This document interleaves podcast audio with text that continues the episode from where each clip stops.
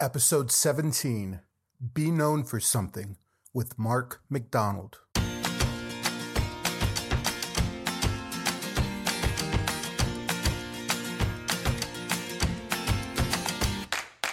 Welcome to Productive Ministry, where it is our goal to help pastors do the things they have to do so they can do the things that they're called to do.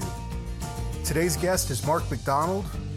Mark is dedicated to improving church communication strategy so that more people will be reached for Christ. He has over 30 years of advertising, communication, design, writing, and marketing experience, not to mention that he is a national church conference speaker. He also wrote the book Be Known for Something Reconnect with Community by Revitalizing Your Church's Reputation. In today's episode, we're going to learn why 3,500 people leave the church every day, why mission statements aren't outreach, and why you should have a thread based on your benefit. And don't worry, we also explain to you what all of that means. This episode is jam packed with insight, so let's just jump right in with Mark McDonald. Our guest today is Mark McDonald, who is president and senior brand strategist at Be Known for Something. Their website is beknownforsomething.com. His book, Be Known for Something Reconnect with Your Community by Revitalizing Your Church's Reputation, comes out today, April 10th. And that's available on his website and on Amazon. Welcome to the show, Mark. We're so glad that you're here. Thank you so much for having me. I'm excited to talk about the book. Now, you've been in branding for 30 years. Oh my goodness. Even when whenever I hear somebody say it, I just stop and think I, I, don't remember all 30 years, but that's not because of drugs, I promise you. It, yeah. It's more like it's just a blur. Your company be known for something, it's beyond just marketing. It's really you take a communications approach, right? Yeah, it really is. You know, I struggled a lot with do we call ourselves marketing? Do we call ourselves branding? Do we are we an ad agency? Are we a communication shop? And uh, and ultimately, all of those business terms, I think they fall flat when it comes to the church world. That and that's how be known for something kind of sprung up because right. it was another way to say to a pastor, you know, it really is what you're known for in your community and you are known for something right now but what if you could actually control it? And it, it has a little bit of marketing in it it has a little bit of branding in it a little bit of communications and it i guess that it's the holistic look at leadership in the church and just saying so who are you? And let's make sure that you are perceived as the right thing in your community.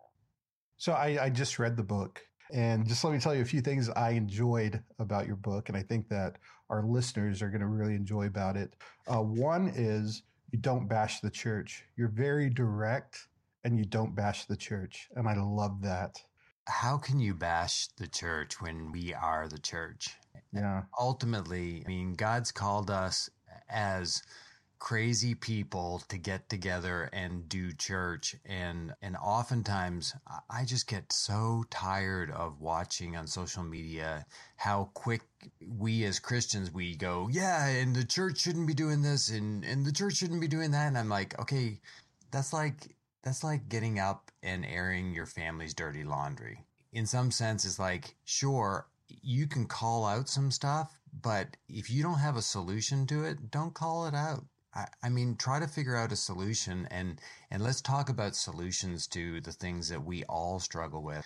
We all have to be aware of the things that we're talking about are the things that we're also struggling with. So, right. um, so uh, that's why, how can you bash when I realize that I'm a sinner and I'm just saved by grace? A couple of other things that I really appreciate about it is at the end of every chapter, there's a discussion section.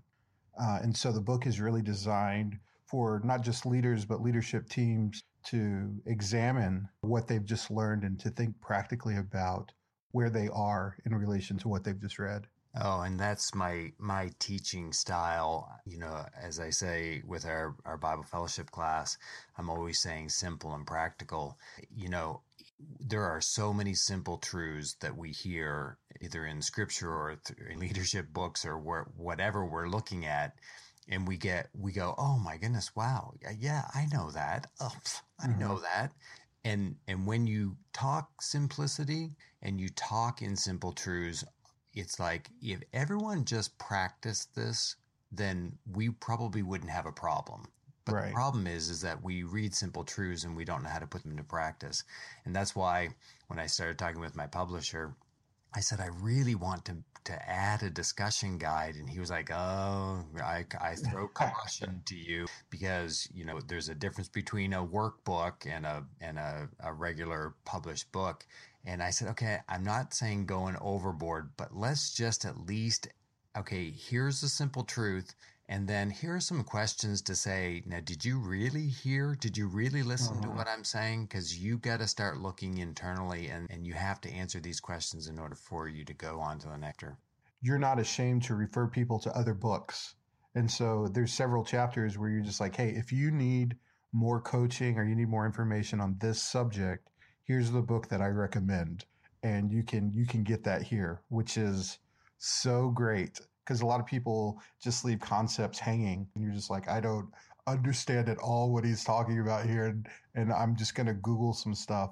There's this practical aspect to your book to where you say like you talk about doing a focus group at one point but then you say this is how you run the focus group which is so good man because you yeah someone who reads a lot of leadership books and, and things like that you hear people say oh well you should be doing a survey or you should be doing doing this, but then they leave you to try and figure out that on your own. And we're not a people, you know, people, we just don't know what we don't know. If we knew how to do that, we probably would have already been doing it.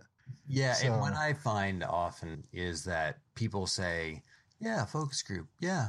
Yeah, I could do that. And they've never done it before. So they try. Mm-hmm. And then over the years, they get better at it. They Google, they find out, oh, well, there's a tip. Oh, that's a cool thing to do. And what I wanted to do was say, okay, for 32 years, I've been doing this. I remember my very first focus group. I remember how incredibly nervous I just wanted to throw up like through the whole thing because I it was like I think I'm doing an okay, an okay job. I think I'm getting what I'm looking for. And so after 32 years, I just wanted to cram all the knowledge that I have in the communication branding marketing world into mm-hmm. a book that just says and here are some tips and tricks and here's how you do it. Here here are the here's the way that we walk through uh, every you know every time a church comes to us we walk them through this process. And here if you want to do this why don't you do it? And you don't even need us. We of course we'd love to help them but but if they want to do it here here's really the way that you have to do it and that's why it's just a very very practical book yeah, I feel and I feel like there's a there's a certain amount of integrity in that because it's not it's not a sales pitch. You're not trying to get people to to buy a product or to to buy a service or or anything like that. You're just being honest with information. You're saying, I, I know how to do this. This is what I do. And I'm happy to share the information. I've always said that I want to have a heart of a teacher. Uh, there's no sense, you know, I guess that you read books or you hear somebody in a conference and you go, "Oh my goodness, he's just so good. Oh, he he he like he brought up this point and he brought up that point and he said that I should be doing." And then at the end it's like, "Okay, so what did you what's your big takeaway?" And they're like, "Wow, I guess I just need him." And I, yeah. and I keep thinking, "No, I, I mean if I'm going to put the time and effort into a book, I really want to to train people to be able to do this because it's not rocket science what we do. It's just really foundational stair stepping so that you here's here's where you're at now, here's where you want to be, and here's the steps that you can do to get there. So and and it's also written in such a way with that discussion guide after every chapter. It's really to help a team do this, not just a senior pastor. Seriously, hold yourself accountable to answer those questions at the end of hmm. every chapter. Deal. Now you say that there are 4,000 churches that close their doors every year in America. And that's not even the biggest problem, but that there is, in fact, an estimated 3,500 people who are leaving the church in America every single day. Why do you think that is? You know, I think that ultimately the fact that we disconnected from our communities by turning internally focused towards our congregations. It's kind of like if if you've never shopped at a Costco or or a Sam's or one of those big box stores, I mean, for years I drove by them. I knew that there were a lot of cars in front of there. I knew that they sold stuff, but I never really realized why why would I want to have a membership to that club? Mm-hmm. And then I got my membership and I'm like, oh my goodness, I can have the biggest box of toilet paper that I've ever had. And like the cost per roll is just amazing. It's two cents. It's two cents. exactly. So the, the problem is, is that there are hundreds of cars that drive by our churches every single day and people don't know what's going on inside of them. And I think that even the people who do go to the church that are part of the congregation or, you know, they've kind of always gone to the church, they've lost sight of the true value of being part of the church. And it's because we we just don't communicate it. We don't know the, the pure solution that we bring to each other. Because, you know, right. I'll, I'll, start talking with a, a large group of people and I'll say, okay, so you all go to a church. I mean, why do you go to church? No, truly, why do you go to church? And at that point, it's like, well, you know, if you ask in America today, the average person has one answer. It's because that's where I've always gone. And it's not a compelling reason at all to bring anybody else in. If, if you're at the water cooler at a business and you know you're you're filling up your your water bottle a guy comes along and you don't even know it but that guy has woken up that morning and his wife has given him the ultimatum you either get better or you're out just right. get out of my house and he's struggling and he's thinking there's got to be a better way and he sees you and he says um hey uh you go to a church right mm-hmm. like uh yeah i do uh, you know, I'm I'm just at a point in my life that I, I you know, I got to try something different. And why do you why do you go to your church?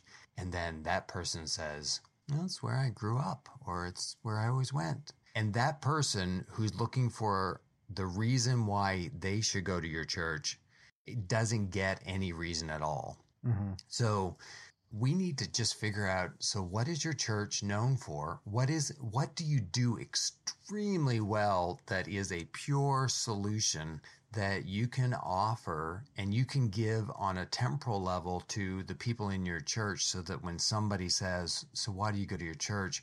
they quickly can get this this information out and it corresponds to the needs of the community. The, and one of the things that you're presenting in the book is you just say, you know, church has to be a viable choice with everything that's going on.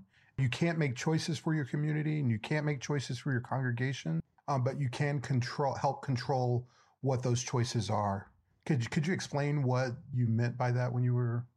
Wow, I mean that's a that's a big discussion, but the ultimately what ends up happening oftentimes in our in our church we go to a fairly large church there's a lot of Bible fellowship classes. And I started thinking, well, actually, because of the prodding of my wife, who said, So, what are we going to be known for? And I went, It's just a Bible study. And she's like, But what are we going to be known for? And it's like, mm-hmm. No, I hate that. Uh, yes, dear. And then mm-hmm. I started thinking, so what do we want to be known for? Because there are so many choices. If I just said, okay, there's a McDonald Bible Fellowship class, the people who see that in print or hear about it then go, oh, another Bible fellowship class. Mm-hmm. There's nothing like you're not controlling anything. Where uh, as soon as I started talking to people, I heard over and over again, you know what? I, I just want simple. I, you know, I can go really deep. You know, there's sermons with lots of points and there's lots of things. And I mean, simplicity was huge so as we heard that, we started talking about simple and practical. So every time that I speak, every time that I get up in front of our class, every time that I talk about something, I continually say, okay, let's just take a simple look at this. When we have a Christmas party, we don't have a Christmas party, we have a simple Christmas party. We mm-hmm. we break everything into simple and practical. Well, we control that message and people rather than them saying, "Yeah, we go to McDonald Bible Fellowship class. It's yeah, it's really good. You should come too." Which is like you're not helping them at all. So what, right. we, what you want to do is you want to you want to control your language so that they hear it on a regular basis, so that they pass it along, so that when somebody says, "Well, how come you go to the McDonald Bible Fellowship class?" Well, you know what? It's just really good, simple, and practical teaching and and we get we get you know christmas cards and thank yous and texts and social media posts and stuff. And i'm amazed almost every single one of them say mark we just so appreciate how simple and practical you are in our class. And they always tie in the simple and practical like because those are the words that you wanted to put forward right? Exactly. And it yeah. speaks to like i know that there's enough people in our church who want simple and practical and that's what every church needs to every, they, they need to look at their congregation and they need to look at their community and say so what are the words that we want to control and and it's not you know i'm not trying to do mind control or anything like right. that but it's it's just feed the language to people so that they have that language in the back of their minds that they can pass on to other people yeah and then there's always this idea that you teach people who you are and if you if you neglect that idea, they're just going to come up with their own assumptions about who you are. Well, and oftentimes people don't know why they make choices. So yeah. So you you need to tell them why they made the choice. That's why you know good branding is all about um, the reinforcement of of the benefit. So you tell them the story so that they understand. Ah, that's why. That's why right. I like that. And and as soon as you you give that that information to somebody, when it locks into place, that's when that's when all the magic happens. The next time someone says, "So why did you buy that watch or why did you buy that computer?" They're, they feed back. It, it was it's easy for them to talk about it because they've already been told why. And that's perception. Yeah, it is. And yeah. that and it's hard to control perception. That was one of the the direct things, one of the tough pills to swallow as a reader of your book to say, okay, I have to accept the fact that it doesn't matter how hard I've been working on like this mission or this vision statement. That doesn't affect necessarily, you know, mission statements are good for internal DNA and working and making sure that that your programs have a focus and things like that. But that does not help Joe Schmo down the street. Like people in your community have an idea. Your church has a reputation for something. And even if that is having a reputation for nothing, and it doesn't matter what you're actually doing, that perception is reality. The thing is, is that, you know, as as we're recording this, I I I don't know. I assume I can tell you tell everybody that um, we're recording this just before lunch, so I'm hungry. So if, right. if I'm thinking, you know what, I just would love to have a good chicken sandwich. Of course, I would think Chick fil A. Right. So if I'm I'm like motoring down the road and I'm thinking I, I just want a good chicken sandwich there. Oh, there's the Chick Fil A. So like you jump out of your yeah. car, you run to the door, and, and, hashtag not a sponsor. Yeah, not a sponsor, yeah. not at all. Call us Chick Fil A. We're happy to we're happy to hook you up, but not a sponsor. Go ahead. or Bojangles, or or yeah. I'll throw it all the other. But but it's like you whip open the door and you're you're like on your mission to get to the chicken sandwich. And it, this kind gentleman's at the door that goes, Excuse me, can I just talk to you for a second? I'd love to tell you why we ate such great chicken sandwiches. And I'm thinking, Oh, that's nice, but I just want the chicken sandwich all of a sudden there becomes a barrier between me and what I'm looking for. And he's trying to fill me in on his business plan. And let me tell you a little bit more about our store. And oh my goodness. And here's why we do what we do. And I'm just thinking, awesome, love it. But I just want my chicken sandwich. And, right. and that's where the church oftentimes we do these navel gazing experiences where yeah. for years we look at our belly buttons and we we try to figure out so why are we who we are? What is our vision? What is our mission? And we we spend countless hours trying to figure all of that stuff out. And then at the end we say well we've got to tell everybody about it. And they don't care. They're, Yeah. they're looking for a chicken sandwich, and you become a barrier because you just want to talk about who you are and what you do and why you do it, which is really critical for you to know. But for the average person in your community, they don't care. You know, And that's I mean that's a paradigm shift, man. That that's like a that's for for for a church leader, for most church leaders, that's going to be a paradigm shift to be able to say, yes, you know, you you have a vision and a and a statement and all those other things, but that's not why people are coming to your church. They they go to Chick-fil-A for the chicken. They're coming to your church for a reason, and that reason has nothing to do with your mission statement because they don't even know what that is. exactly. And That's a that's tough, we're man. trying to convince everybody in the community you know if you have uh, some overly spiritualized pithy statement that's attached to your logo they're not waking up in the morning saying i i just want to make mature multiply disciples for jesus christ it's not that's that's why and how you do it but that's not going to encourage anybody in your community to, to actually want to come. I mean, it- you know, it's the classic story in, in scripture where Jesus, it says that he pulls himself away from his disciples. He goes a great distance away from his disciples, like outside of the church, and he goes and he sits where he knows that there's going to be some felt need, which is at the well.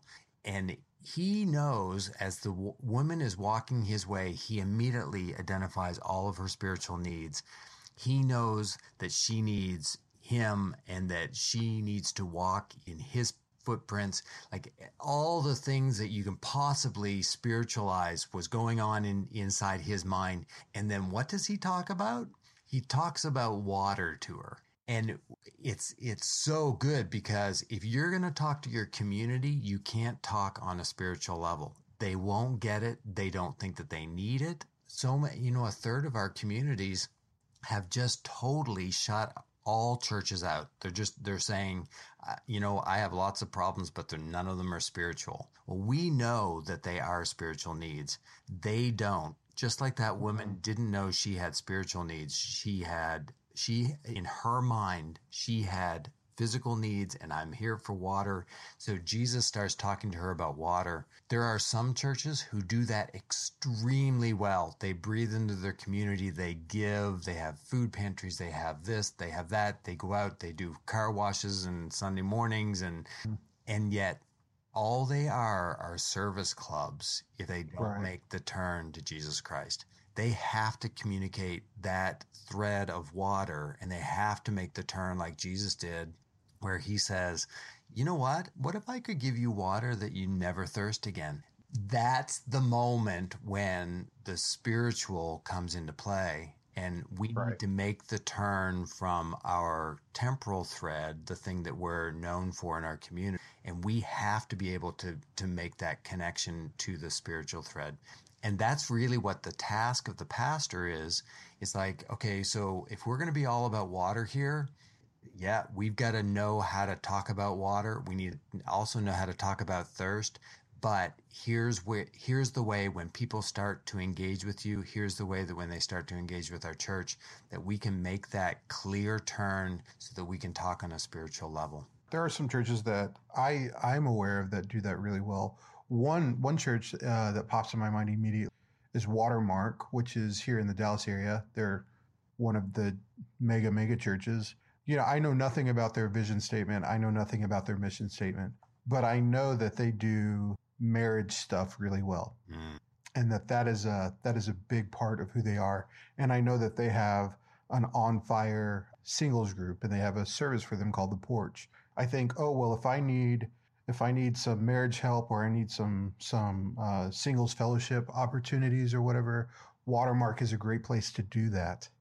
But they're also all about the gospel. You know, people are there. They they they show up for the porch or they they show up for one of their their marriage conferences, and they're still a church that's kind of the thing that you're talking about. It's not enough to to feed the hungry in your neighborhood, because then you would just be a food pantry. Absolutely. And and the thing is is that uh, oftentimes we as churches we're scared about talking too much on the temporal level because like cuz you know that's you know part of our churches would go, "Oh my goodness, we just can't talk about water. Oh, we're about the saving knowledge of Jesus Christ and the you know the blood that redeems." And and the thing is, is that as soon as you start down that path with the people outside of your church or the non-churched world in your community, they instantly see it as a barrier. They see it as that guy at the door saying, okay, so let me get in the nitty gritty of, of the business plan of what we're, what we're doing. And, and then you have the other people who love to talk about just the temporal and they've just become social clubs.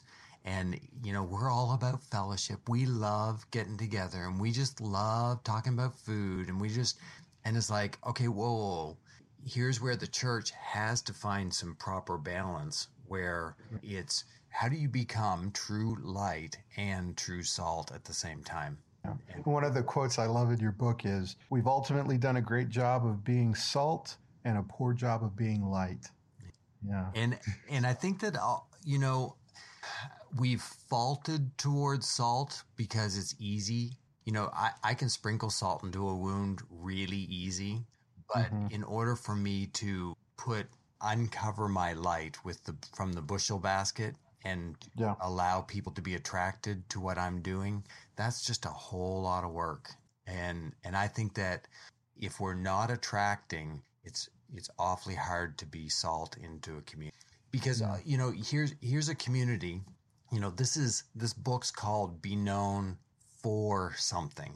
Right. And our perception as a church today is what we're against you, you talk to people in the community and they quickly tell you everything that you guys are against. It's like, you all are against this, you're against that, you don't like yeah. this in the community, you don't like that.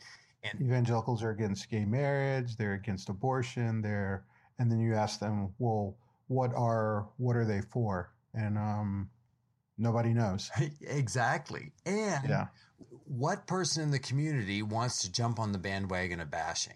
I mean, it, right. it's like, well, you know what? I got enough problems in my life. I don't need to find problems with everything else. And you guys seem to be against everything that our community seems to be for. So uh, all of a sudden now you've drawn the line in the sand and they don't want to jump over it and you don't want to jump over it. And how's that working for you? Well, that's why 4,000 churches are closing their doors every, every year. That's why 80% of our churches are in decline or stagnation. That's why people are leaving the church because they just don't like the flavor that happens inside of the church where right. it just seems like we're against everything and we be for something. Let me set up a scenario for you that's pretty common where I am a senior pastor at a church and you know my church is is struggling with some internal issues like we're constantly having battles about um, missions and funding and and keeping people uh, continuing to go to our church. And, you know, all our meetings are about all the difficulties that our church is having. Let's say that I read your book and I recognize that there needs to be a message for the community. I'm not feeling strong enough to be able to say, oh, well, we need to be using some of our, our resources, which are very limited, which we mostly focus on just trying to keep the church afloat in a more outward perspective how are you going to convince me that that's worth doing? Well, you know, 80% of churches aren't growing. They're, they're in that pause mode or downward spiral mode. As soon as a church gets to that stage, it's awfully hard to bring them back. Um, hmm. When when I worked for, you know, I was creative director of one of Eastern Canada's largest ad agencies through all of that, when a business would come to us and they would say, well, you know, we we grew really fast and, and we kind of sustained it for a long time, but now we're in a slide. It's awfully hard to get a business to come out of a slide. You have to hmm. reinvent. And that's where when a church comes to us and they're struggling, you have less money, you have less momentum. Everybody in your congregation somewhat senses the fact that there's some big problems going on, mm-hmm. um, you know, I would I would strongly urge pastors to start uh, almost fresh, where they just take a brand new uh, look at this, you know, and this book can actually do it. Where let's jump back, let's reconnect with our community. And we do that by revitalizing our reputation. What is the reputation yeah. that, that we can be in this community? Because most people outside of your walls don't know about all your problems. Only the people mm-hmm. inside your walls. And it, and that's where that's the true vision. It's like as soon as you have the vision to reach your community by using a particular thread, as soon as you start doing that, that's the vision where people go, okay, pastor, I understand. I get it. I want to I want to reach our community. I want to bring my neighbors in. I let's bring our church back. And that's the rallying that can happen around actually figuring out what you should be known for. Right. So I go into my community and I do what? Like I'm taking a survey of what the problems are in my immediate area. Yeah, that that sounds really negative. Um, it's like just look at the problems in your. What I say is, and I am a people watcher. I, yeah. you know, I I was traveling yesterday. I was in a couple of airports, and uh, you know, I I walked through the Atlanta airport, and I think God lays on my heart every time that I see a group.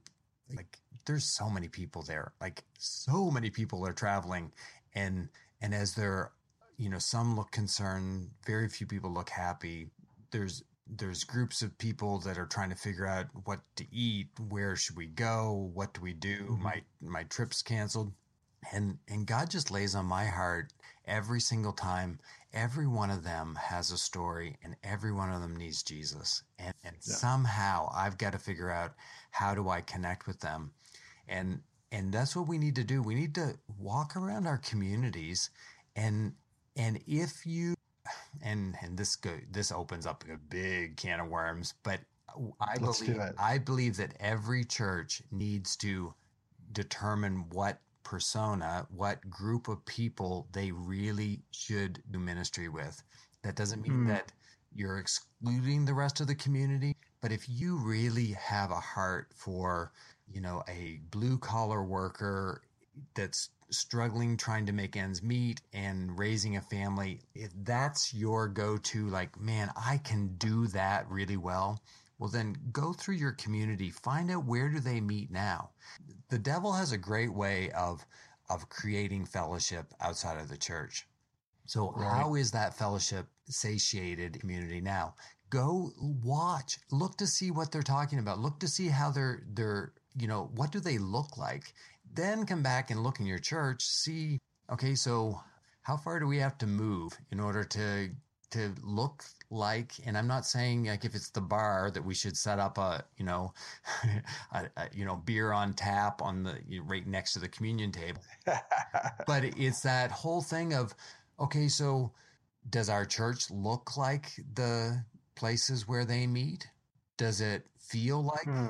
the places that they meet and and I and again, I'm not saying that the church needs to drift towards the world. I'm just saying that there are some things that are off the spiritual table that we can take a look around a Starbucks, say, and say, "Wow, look how calm that place is."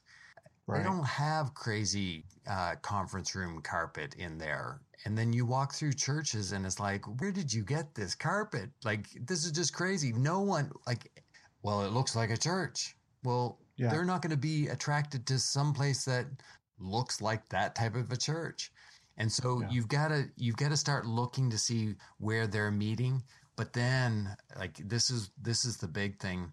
What age are they in your community? What's their average right. age? What's their demographic? What do you know, is it a diverse group? Well, if it's a diverse group and you don't have a diverse group, it's going to be awfully hard for them to uh, acclimatize themselves to wanting to be part of your group. If they're a younger group, you know, the average American uh, city, town um, is, you know, is full of millennials. It's full of the 30 somethings. And, and most of our churches are devoid of our 30 somethings.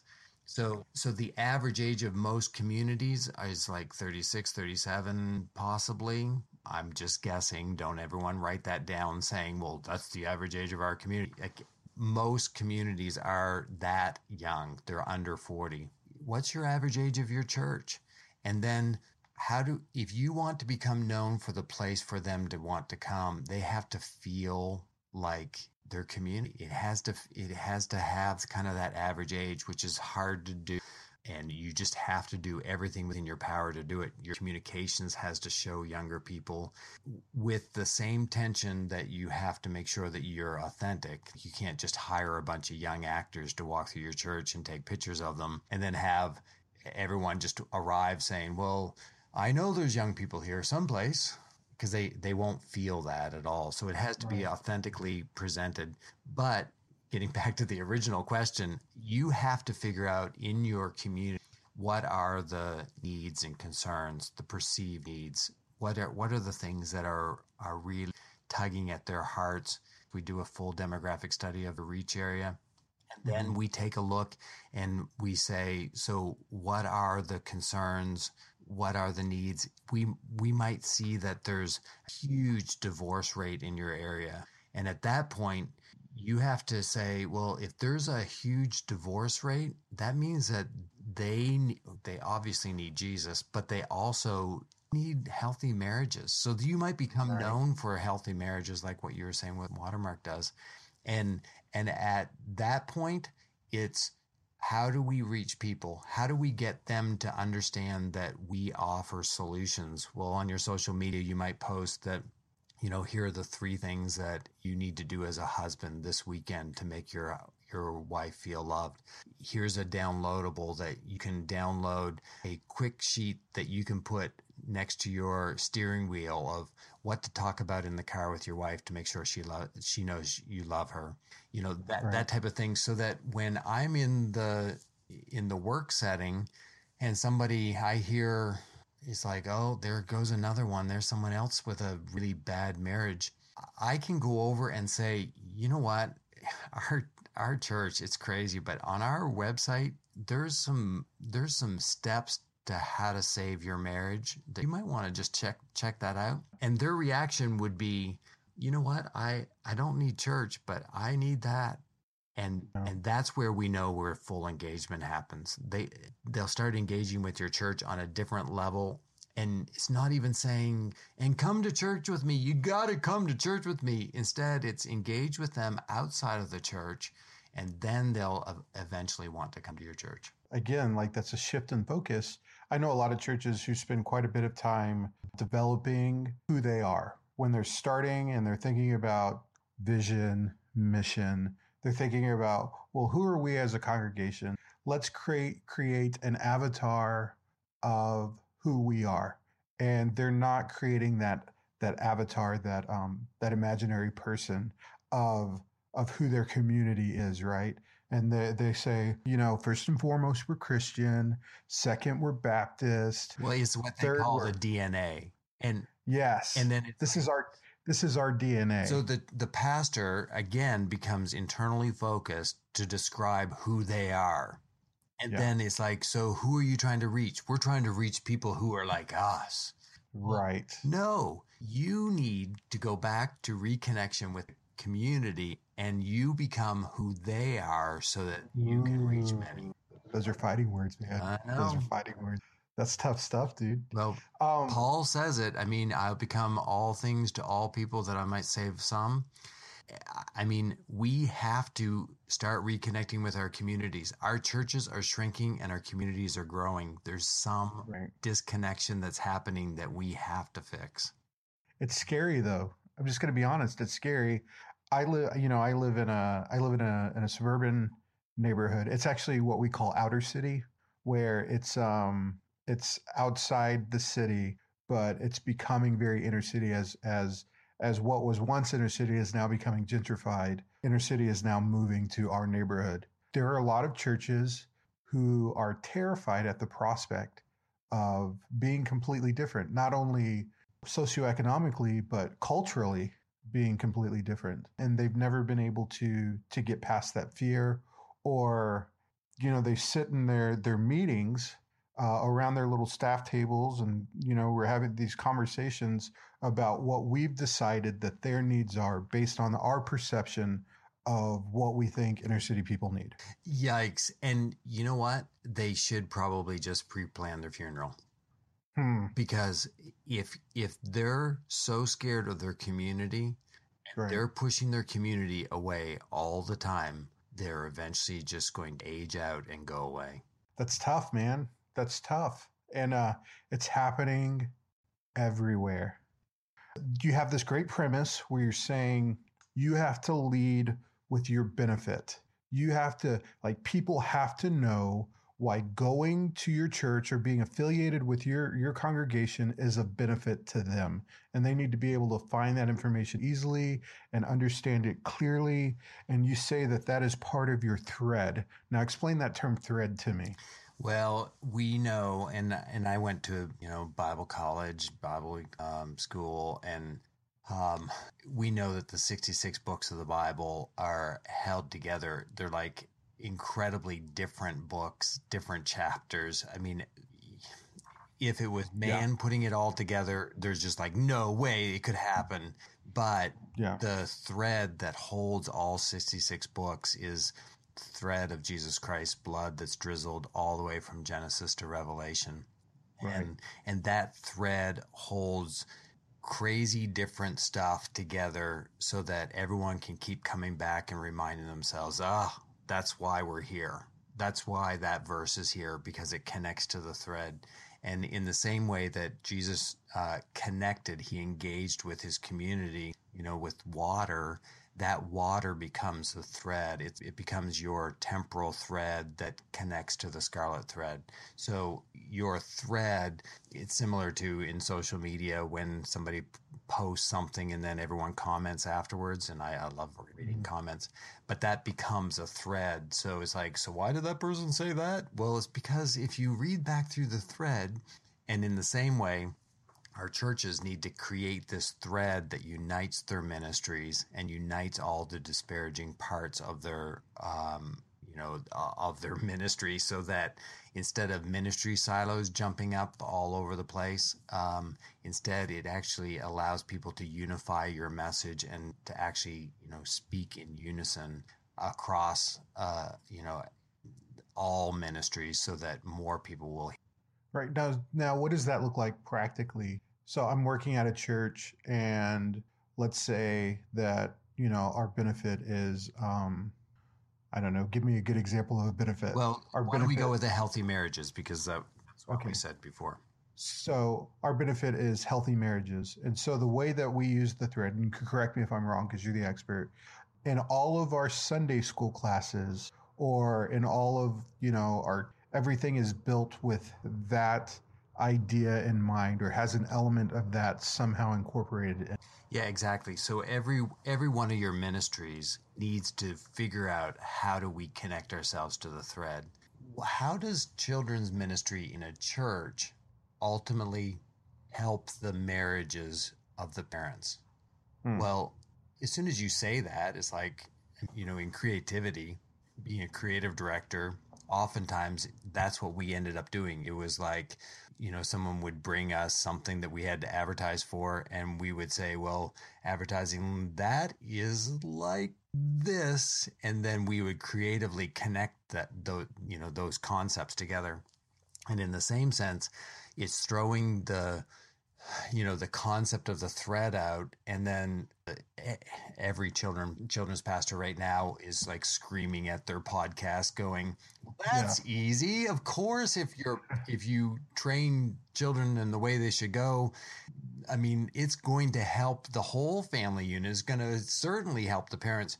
Well that's what you have to emphasize to your children is that we we teach you so that you can help your parents love each other. We Hmm. you so that your family units get along. But we ultimately want to make sure that Jesus is brought into your home so that your parents can sense that love through you and that they can love each other as Christ loved the church. So like right. you know, the good threads are actually um, pretty ambiguous. They're pretty big, and you Yeah. want them to be that way because if you get too specific, all of a sudden it's hard to tie all your ministries together. A pastor needs to be able to take their thread and talk about it um, you know, regularly, but not to the point where everyone's just like purely sick of it. But mm-hmm. if it is a solution that everyone needs on a regular basis, they'll want to hear you talking about it. And that's another good sign of a good thread. And then you make sure that, you know, your student ministry, your adult ministry, like all, everything ties to the thread and the way that the last part of the book, um, we get really, really uh, deep into the weeds of how do you set up your communication strategy? How do you actually mm-hmm. communicate that thread? Um, the joy of the process that we recommend is that every communication piece that happens in your church, whether it's website, email, texting, pop up banners, bulletin announcements or stage announcements, everything's tied to a, a certain uh, ranking, a tier of of how important it is in your church and the importance of all of your events and, and ministries has to come back to ultimately how close is it tied to your thread. Right. closer it is to your thread the more you want to talk about it the more op, op communication options you give because that's the way you control the language you get it out there and everyone fully understands how your thread is you know connected throughout all of your church. Right that's really good. And and you start you start small. You start locally, right? You don't go too big too fast. You don't try and overstretch your reach. With the, with your communication of your thread? With your communication of your thread, you, are not trying to capture a large audience at first. Oh my goodness! Um, I'm I'm amazed. the The pastors who like to talk about DNA are oftentimes mm-hmm. thinking about planting their DNA some other place because we've exhausted our community. Uh-huh. And uh, oh my goodness, like that's just crazy talk. Like, why would you? Uh, I almost said infect. Hmm, that's probably not a good word. Why would you take your DNA outside of your community when your community is who should have set your DNA? So yeah, it's like here we are our community, our church was birthed out of our community and we love our community and we it's like have you really seriously reached 100% of your community for Jesus Christ? Then why not do a better job there before you decide that you're going to start a satellite ministry down the road in another community right. that looks totally different and they don't want your DNA because your DNA, DNA looks like that community. They w- would like another DNA. So we set up we set ourselves up for failure oftentimes just with the thoughts of how we can try to improve and get bigger numbers. There's this other quote. I'm just going to quote you here. You say your your successful church product should be associated with a particular need uh, that your congregation is aware of. If not, be sure to emphasize the problem in order to attract their attention to the solution your program provides. And then just ask the question Do you know the solutions that you're offering for each of your programs? Do you know why you're doing what you're doing? And um, most churches would say, well, we do that because we've always done it. And I just want to slow ministers down to say, okay, let's stop just doing it the way that we've been doing it because it's not working. Let's yeah. let's figure out what is the solution. What are you offering through that program? What are you offering through that event? What are you actually offering?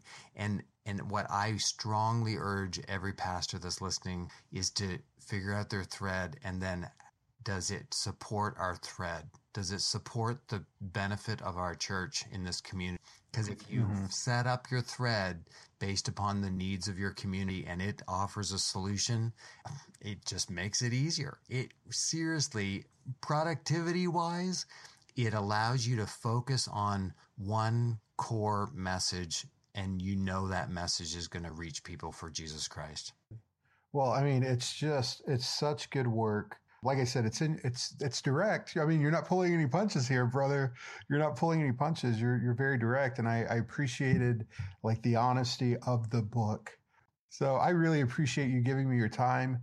Thank you for writing this book. Again, like this book is going to be available today, April 10th, um, and they can get it uh, immediately on your website which is be known for something uh, .com. And what are some other things that, are, that they're going to find on your website? Well, and if they go to beknownbook.com, which actually okay. redirects to a, a, portion of Be Known for Something. It just goes to the book page, but the Be Known book goes direct uh, onto a page that kind of gives you the the values of the book and and some video and stuff. And the um, also that's where you'll find that we bundle some books so that for those people who want to, to go through with a group, this is an easy to lead, easy to read book. Um, it's one of those things where we strongly urge every pastor, whether it's their deacons board or their trustees or the or the communications team, whatever team you're working with, we would strongly urge you to to buy the bundle that everyone can have a book, everyone can read, and then come together mm-hmm. to, to answer these questions. And they are, you know, you probably, I, I love that you called me direct because I, life's too short to not be direct. Let's just figure out what's working and what's not working Absolutely. Let's, let's, change it so that things are working because I think that's what God's called us to, and that's what we call excellence. Mark, if someone has a question for you, uh, can they tweet at you or? Absolutely. On on Facebook, you can look up Mark MacDonald author, um, and uh, mm-hmm. and they can get a hold of me. And then almost everything else, uh, you can find me through most social mediums uh, under Mark Mac ten twenty three. That's my birthday, Mark Mac oh. ten twenty three. Good to know. Good for all our stalkers out there. That's great, man. Hey, Mark, thanks again for your time and thanks for being on our show today. Thank you. Thanks for tuning in today, guys. One thing that I'm taking away with me today is that our DNA needs to be defined not by who we are, but by who our community is. I don't know what it was, but this information was a paradigm shift for me. What are you taking away from today's episode? Let us know at Facebook com slash productiveministry.org or at prod ministry on Twitter. That's P-R-O-D ministry. Tweet about the show using the hashtag productive ministry. Today's show was produced by Timothy Jenkins. The Productive Ministry podcast can be found on iTunes, Google Play, Stitcher, or wherever you like to get your podcast at. Wherever you listen, please rate, review, and subscribe. This helps us. If you haven't, uh, rated or reviewed the podcast yet, please do that this week and we'll feature that on a future show. Complete show notes, including links to resources mentioned in this episode, can be found at our website, productiveministry.org. Guys, we hope that you'll share this episode. We'd love to talk to you about it. This has been a production of Rumble Media, LLC. And as always, we hope you have a productive week.